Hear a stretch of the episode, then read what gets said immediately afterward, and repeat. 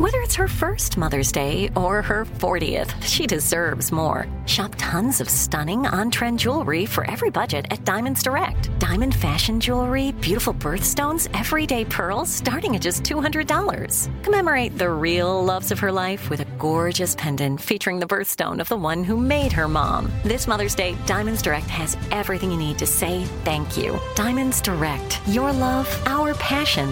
Online at diamonds direct dot com.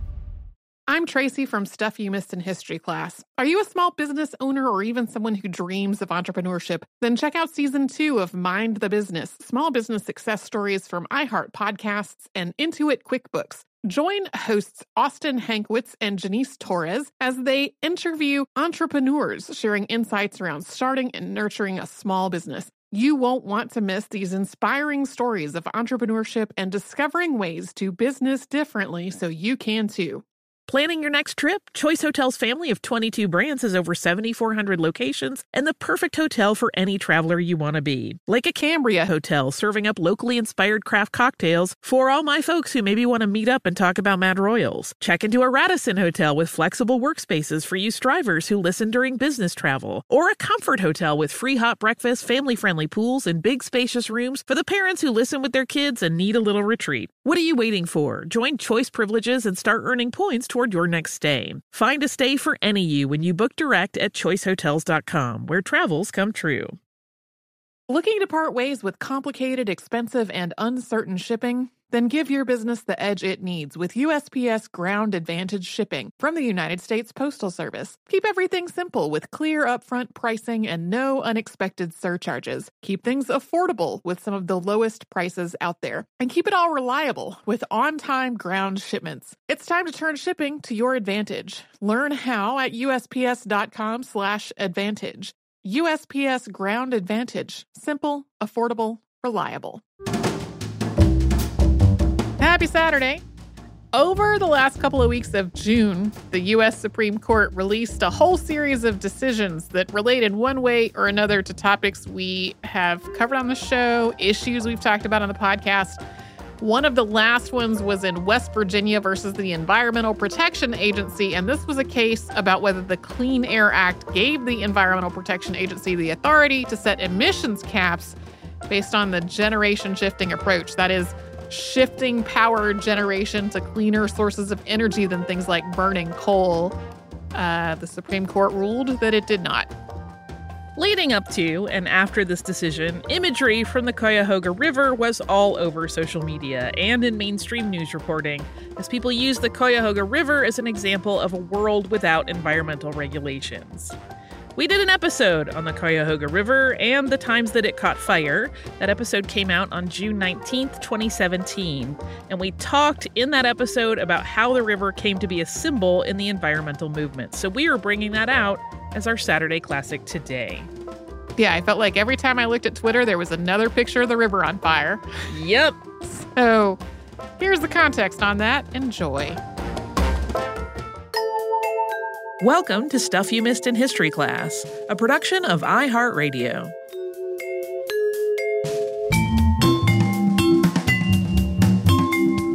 Hello, and welcome to the podcast. I'm Tracy V. Wilson. And I'm Holly Fry. Today, we are going to talk about an event that became a really huge symbol in the environmental movement, and it's often credited with helping to pass the Clean Water Act and inspire the creation of the Environmental Protection Agency. But lo- like a lot of the things that we talk about on the show, the actual story is way more complicated than that. And the whole thing is often portrayed in a way that has a lot of inaccuracies. In nineteen sixty-nine, the Cuyahoga River in Cleveland, Ohio, caught fire. This was not for the first time. It was, in fact, for the last time. But for the people who have heard of this fire, the image that probably came to your mind is not from this fire at all. It's from a completely different one. And as we mentioned before the episode, the image that comes to mind for me is R E M singing about Cuyahoga. Which has nothing to, you know, and no, no historical significance other than it was a great song. I don't even know it. So maybe after we record, I will go look it up. There you go. Cleveland, Ohio, sits on the shore of Lake Erie along a very twisty part of the Cuyahoga River, which empties into the lake. And there are a couple of different theories about where the river's name comes from, either a Mohawk word for crooked or a Seneca name meaning place of the jawbone. And sometimes these are also conflated and described as being a Seneca word for crooked. Yeah, I found that a lot of times before I found this thing that spelled it out completely differently. Centuries before the establishment of Cleveland, the Cuyahoga River Valley was home to several indigenous cultures, beginning with prehistoric nomadic peoples who came into the area roughly thirteen thousand years ago. Later, the River Valley's prehistoric inhabitants also included peoples from the mound-building Hopewell culture, followed by what's known as the Whittlesey people. What we know of these cultures comes from the archaeological record, so we don't know their actual name. Hopewell comes from Mordecai Hopewell, who owned the land that was home to a series of their mounds. Whittlesey is named for geologist and archaeologist Charles Whittlesey. Cleveland was established on part of the Connecticut Western Reserve. This was land in the Northwest Territory that was claimed by Connecticut. Although the Seneca likely used parts of the Western Reserve as a hunting ground, the area that became Cleveland doesn't appear to have had a permanent population in the decades just before its founding. That changed when Moses Cleveland surveyed and mapped the Connecticut Land Company's Western Reserve holdings. Cleveland was the first settlement that was established after this survey, which was completed in seventeen ninety-six. The population of the newly established Cleveland grew very, very slowly. Although the immediate area wasn't permanently inhabited, other parts of what would become the state of Ohio were. People were reluctant to move to the area out of fear of attacks by the indigenous population. And until the eighteen twenties, it was also hard to get to thanks to a lack of roads or other transportation options. Eventually, steamboats on Lake Erie, roads, railroads, and the construction of the Ohio and Erie Canalway made it more accessible. As Cleveland grew, it became an important industrial center in the United States. Standard Oil Company, which is still a recognizable name, was established by John D. Rockefeller, and it was founded there around eighteen seventy.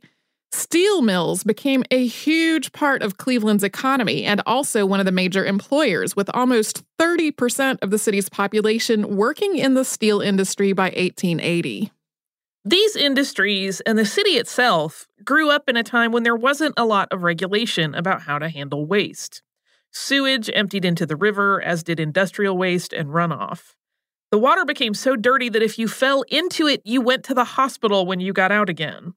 This wasn't remotely unique to Cleveland, and to a lot of people, a river that was obviously visibly filthy was a necessary trade-off for all of the industry that was bringing money into the city.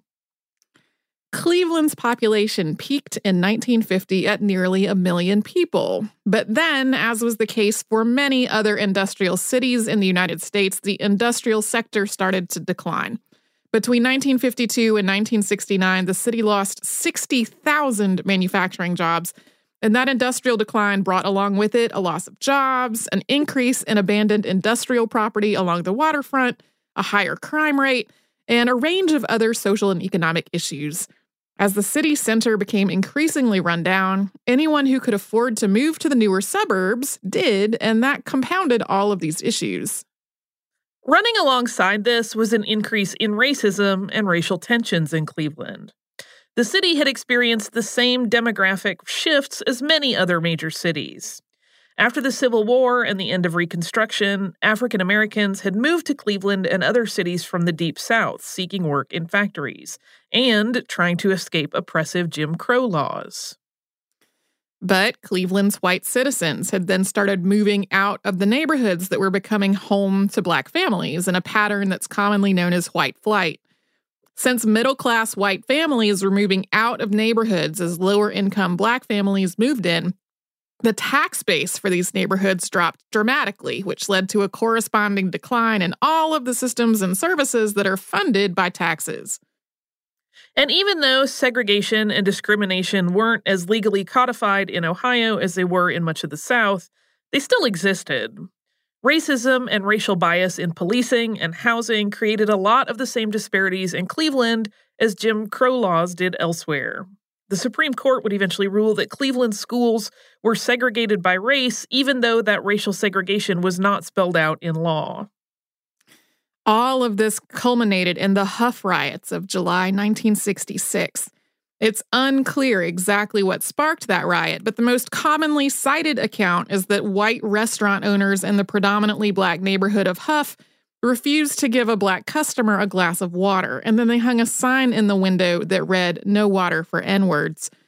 A crowd of mostly black protesters gathered outside the restaurant, and after police arrived to try to disperse the crowd, the situation escalated from an angry mob throwing rocks to a six-day riot that involved looting, arson, and the deployment of the Ohio National Guard. Four people were actually killed in this riot, and all of them were black.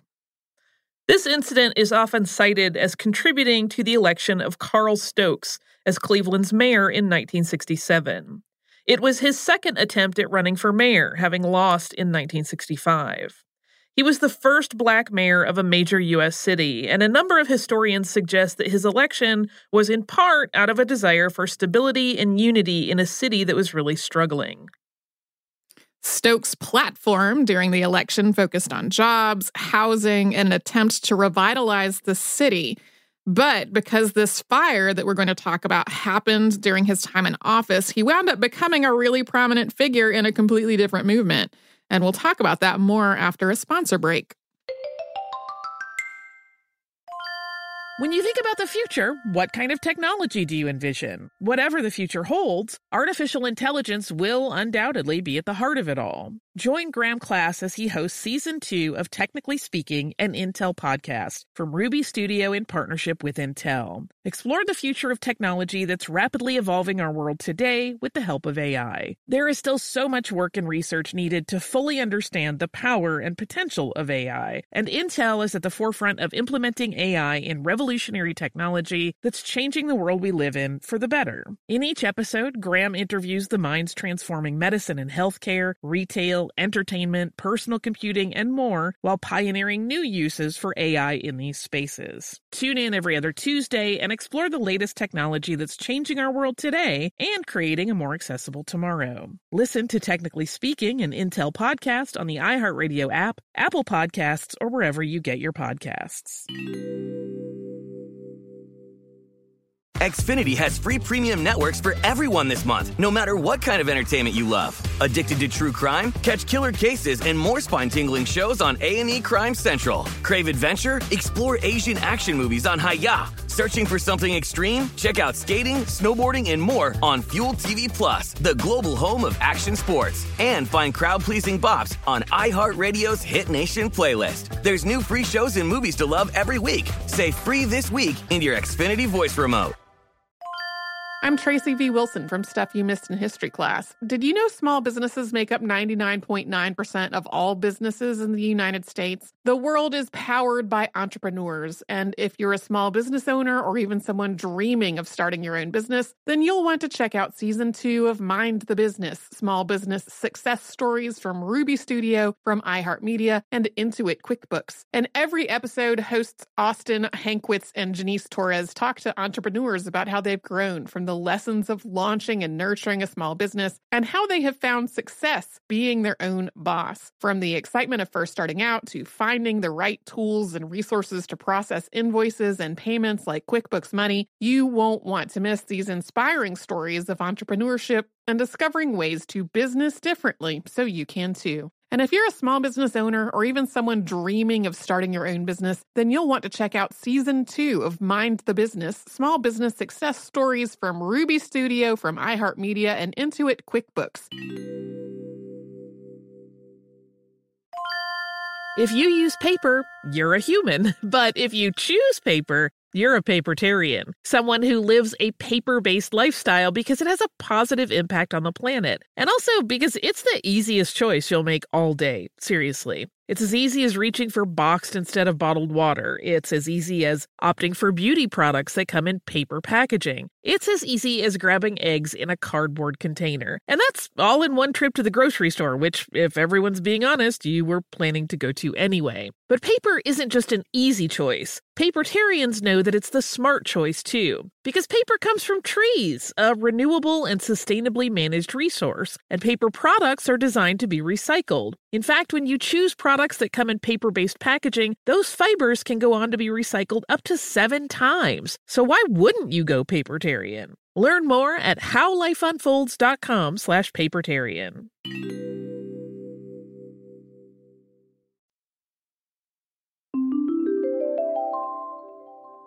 On June twenty-second, nineteen sixty-nine, sparks from a train passing over one of the trestles that crossed the Cuyahoga River ignited oil that had collected on its surface, and the resulting fire was pretty visually dramatic.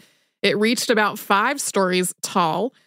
Firefighters extinguished the blaze within twenty or thirty minutes, but not before it damaged two rail trestles, one belonging to Norfolk and Western Railroad and the other to Newburgh and South Shore. Estimates on how much the damage cost to repair them varies from between fifty thousand dollars and one hundred thousand dollars, depending on who you ask. The city of Cleveland was not particularly traumatized by the burning river. It was not the first time that it had caught fire. The Cuyahoga had burned at least thirteen times over the previous one hundred years. The most recent fire before the one in nineteen sixty-nine had occurred in nineteen fifty-two, and it had been far more destructive, leading to about one point three million dollars in damages, including the dry docks of the Great Lakes Towing Company and multiple tugboats. It had nearly reached the Standard Oil refinery, which could have been utterly catastrophic. The river's deadliest fire, which caused five deaths, had happened in nineteen twelve. To be clear here, the Cuyahoga River is by far not the only river in the world to have ever caught fire. Just as examples, other Great Lakes tributaries did during the nineteenth and early twentieth centuries as well, including the Chicago and Buffalo rivers. And this also still happens. As just one other example, uh, India's Bellender Lake has caught fire more than once this year, which is twenty seventeen. And of course, there are also lots of other pollutants that can be in the water and be dangerous in ways that don't involve setting on fire. By nineteen sixty-nine, the city of Cleveland simultaneously shrugged off river fires and viewed them as a threat. When the river caught fire, it wasn't met with a lot of public fanfare or panic. But there was an increasing awareness of the need to clean up the river. That need, though, was driven by the risk of fire damage, not really a desire to clean the river for its own sake. Air pollution, which could easily spread to the more distant suburbs, got a lot more attention in terms of general pollution cleanup. The flammable river was also a problem that Cleveland was actively working on. Cleveland's voters had approved a one hundred million dollars bond initiative in nineteen sixty-eight, so just the year before. And that was aimed at cleaning up one of the big sources of pollution, which was untreated human waste. This situation was particularly bad when heavy rains would cause the sewer system to overflow. And the bond initiative was meant to upgrade existing facilities, add new sewer lines, and build a new sewage treatment plant. Ben Stefanski, who was Cleveland's director of public utilities, was the driving force behind this bond and a big advocate for getting the public's support, both for the initiative itself and for the taxes that would be necessary to fund it. In the days immediately after the fire, local news coverage and local discussion of what had happened was mostly focused on the damage and who should pay to repair it. Because firefighters extinguished the blaze so quickly, photographers didn't get to the scene in time to get a picture of the fire in progress. When the Cleveland Press and the Cleveland Plain Dealer went to press the next day, they did so with photos of the damaged railroad trestles, not of the fire itself. And the press ran photos without a story, while the Plain Dealer published a brief story as well, but all the way back on page eleven C. So to Cleveland in nineteen sixty-nine, the river catching fire was not anywhere near front page news. The much worse nineteen fifty-two fire that we mentioned a little while ago, on the other hand, had been. The political back and forth that followed, which was also reported in the local media, focused mostly on the damage and the blame. Stefanski placed the blame on the state, saying that it was uh, issuing industrial permits that allowed the dumping of industrial waste into the river. Then the state countered that it was the city's failing sewer system, the one that had been targeted to be upgraded with this bond initiative, that needed to take the blame for a lot of the oil and the water. The city then accused the state of failing to match the bond funds with funds of its own to help with this project. After a while, the local media got tired of reporting on all of this back and forth. An editorial that ran in the Plain Dealer about two weeks after the fire read, quote, bickering between Cleveland and the state over who bears responsibility for the condition of the Cuyahoga, a stream so polluted it catches fire from time to time, will not improve the quality of the filthy stream. All of this discussion was really pretty local. There was little to nothing in the national media until Time magazine published a story on river pollution in August of nineteen sixty-nine. This story largely focused on the Cuyahoga River, and it referenced the June nineteen sixty-nine fire. But because there were no pictures of that fire, Time used a picture from the much more serious nineteen fifty-two fire. This is actually the picture of the fire that is on our website for this episode. And although there are online versions of the article that exist today, with the photo clearly captioned as being from a different fire, the one that actually ran in Time in nineteen sixty-nine just said, quote, boat caught in flaming Cuyahoga. Suddenly, Cleveland and the Cuyahoga River were in the national spotlight as evidence of the dire state of the nation's polluted waterways, not just in Ohio, but elsewhere too. More national coverage followed. In nineteen seventy, National Geographic's cover announced Our Ecological Crisis as the title, with pictures of the Cuyahoga, not at that time on fire, being part of a fold-out that accompanied the story. The river at that point was still visibly incredibly filthy, and although retrospectives that are written today usually note correctly that the nineteen sixty-nine fire was the last and not the first, and they don't usually use an out-of-context context picture with no explanation that it's really from an earlier fire, in the nineteen seventies and even nineteen eighties, a lot of the articles that evoked this fire were just sloppy. They got key dates wrong. They described the fire as something that stretched over miles of river when it was really pretty contained.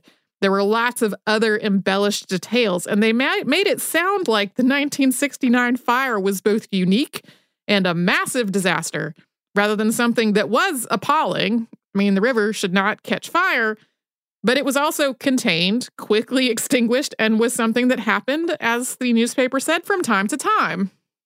With all of this inflated coverage, the nineteen sixty-nine fire took on an almost mythical aspect. People started remembering, and we're using the air quotes there, seeing the fire on T V, even though no television footage existed. As you recall, we mentioned that reporters got there too late to even get photographs. Randy Newman wrote the song Burn On about the fire in nineteen seventy-two, and in the liner notes to a later album said he had seen this non-existent T V broadcast. In part because he was the first Black mayor of a major U S city, Carl Stokes became a very visible presence in all of this coverage. And eventually, this blossoming national focus circled back around locally, with Cleveland area schoolchildren writing hundreds of letters to him, asking him to clean up the city's pollution, including the quality of the air and the health of Lake Erie. Most of the letters were from suburban kids who didn't live near the river, and few of them actually mentioned the river, but they advocated in general for a cleaner Cleveland and a cleaner planet. More about how that idea spread from uh, elementary school children on- onward is going to happen after we first pause and have a little sponsor break.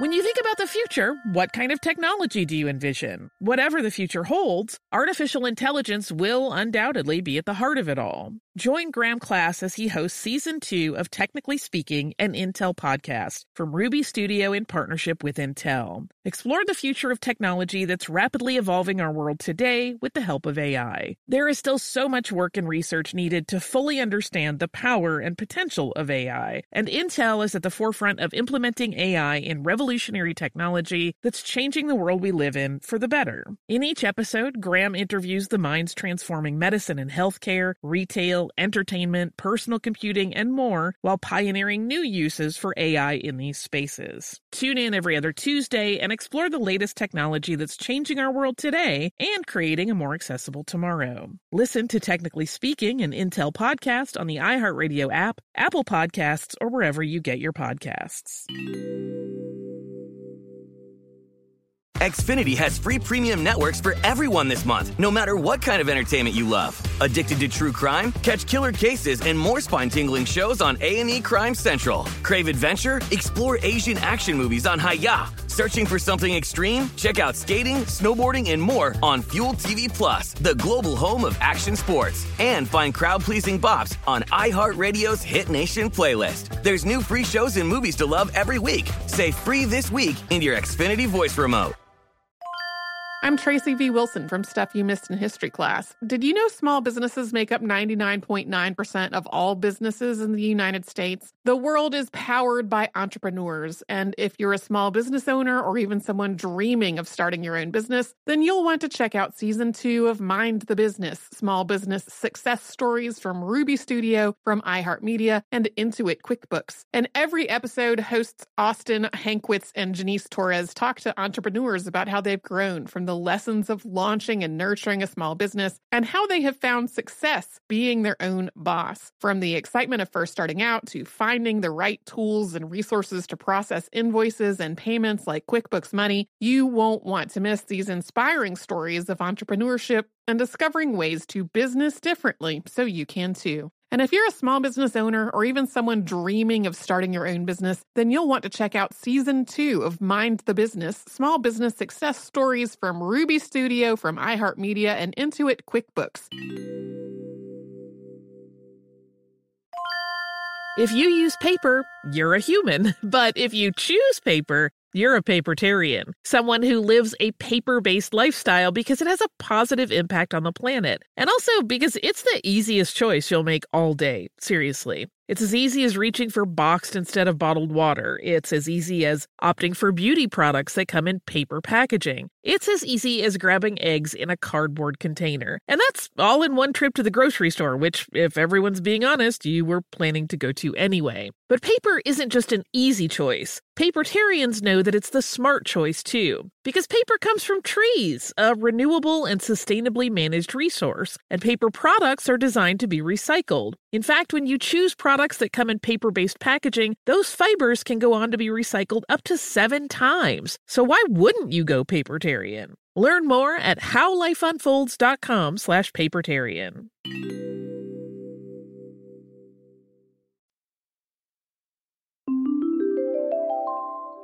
Until nineteen sixty-nine, none of the Cuyahoga's many fires had gotten much national attention. The Time magazine article and that photograph that was very dramatic are certainly part of why it suddenly got so much more press. But apart from that, the nineteen sixty-nine fire happened at a time of both growing environmental awareness and increasing social activism overall.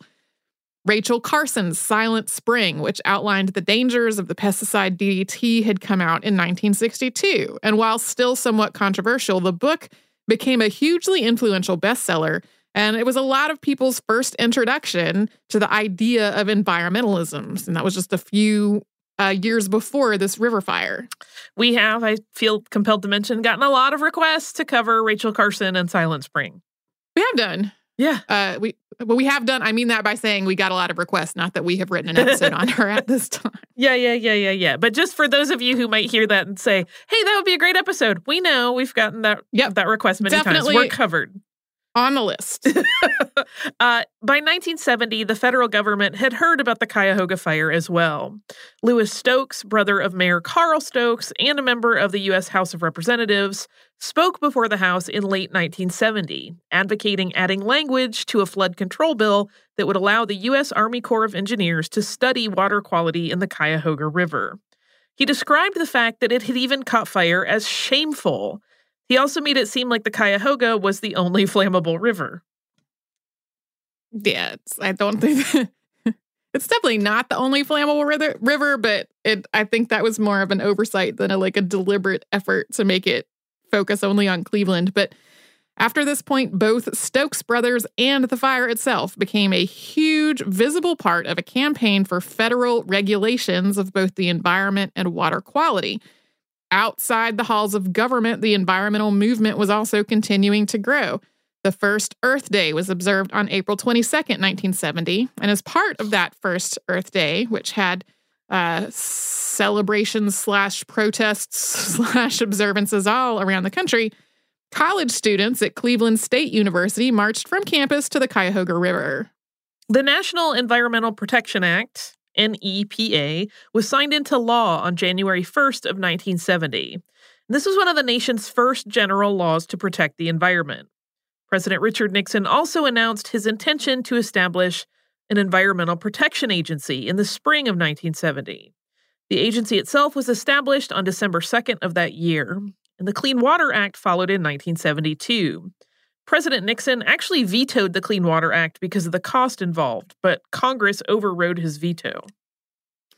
This was not the nation's first law specifically related to water pollution. That, at least in the most concrete terms, would be the Federal Water Pollution Control Act of nineteen forty-eight. The Clean Water Act was essentially a series of amendments to that nineteen forty-eight law. Among other things, it established a structure for regulating the discharging of pollutants into the water.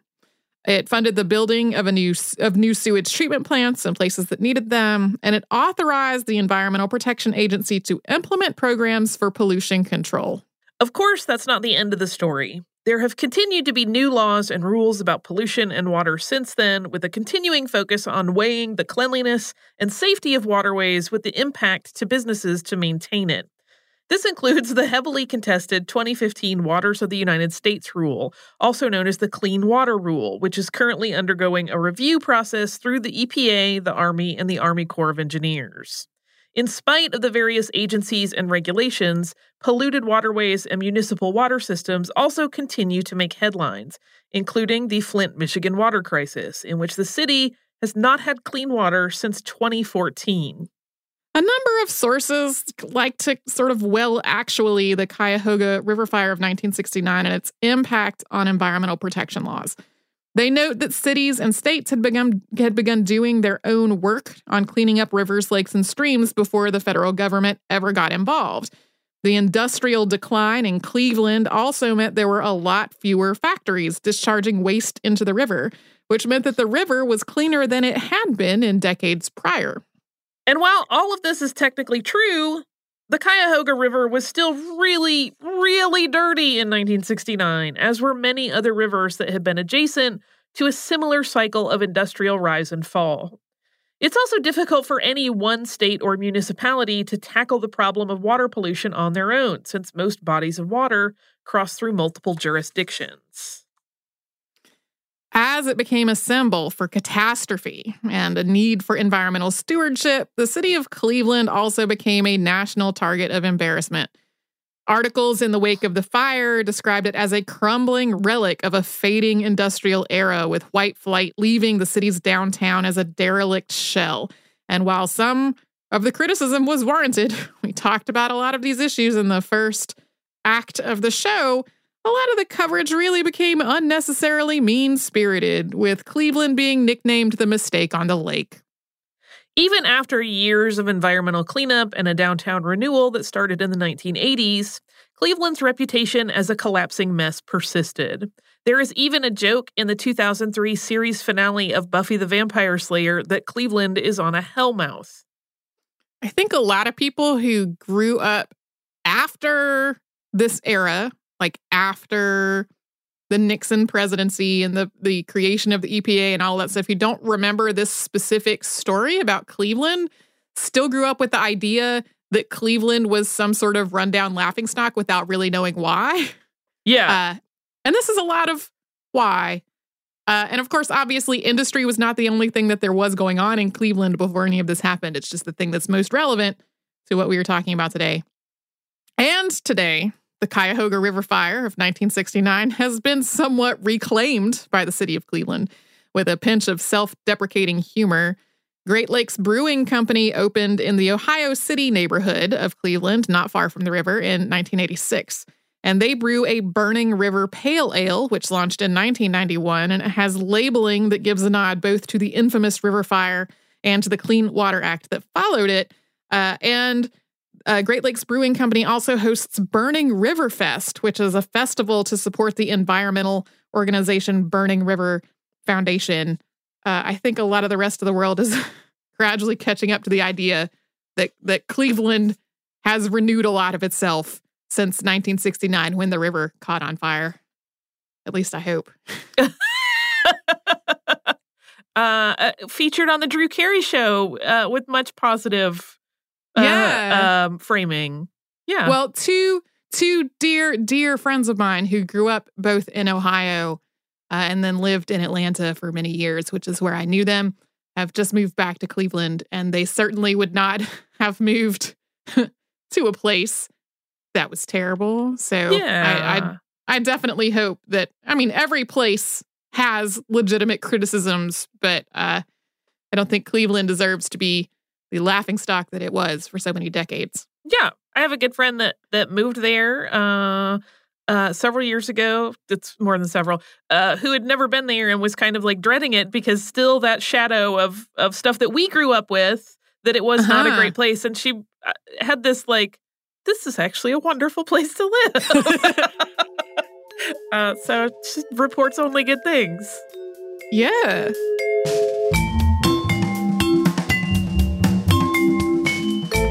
Thanks so much for joining us on this Saturday. Since this episode is out of the archive, if you heard an email address or a Facebook U R L or something similar over the course of the show, that could be obsolete now.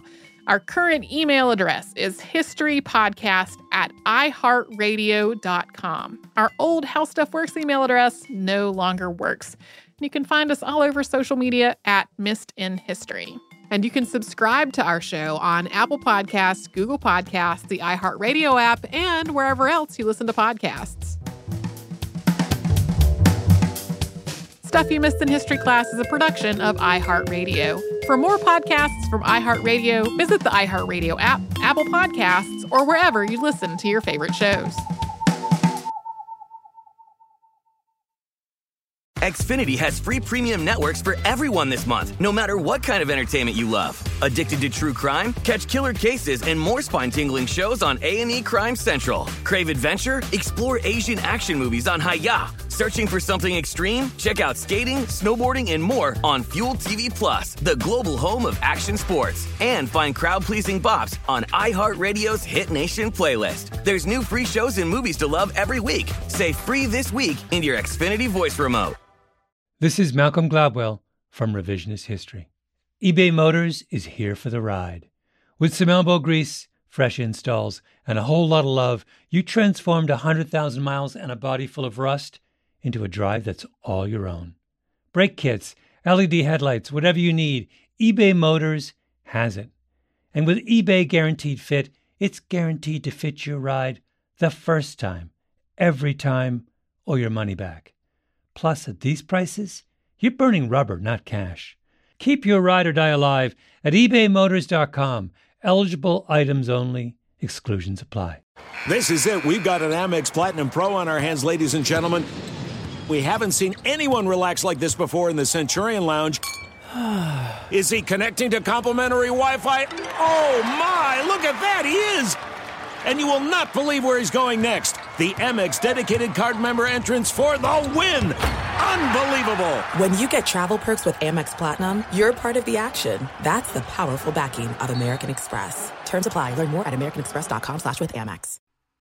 This is Raquel Willis from Queer Chronicles.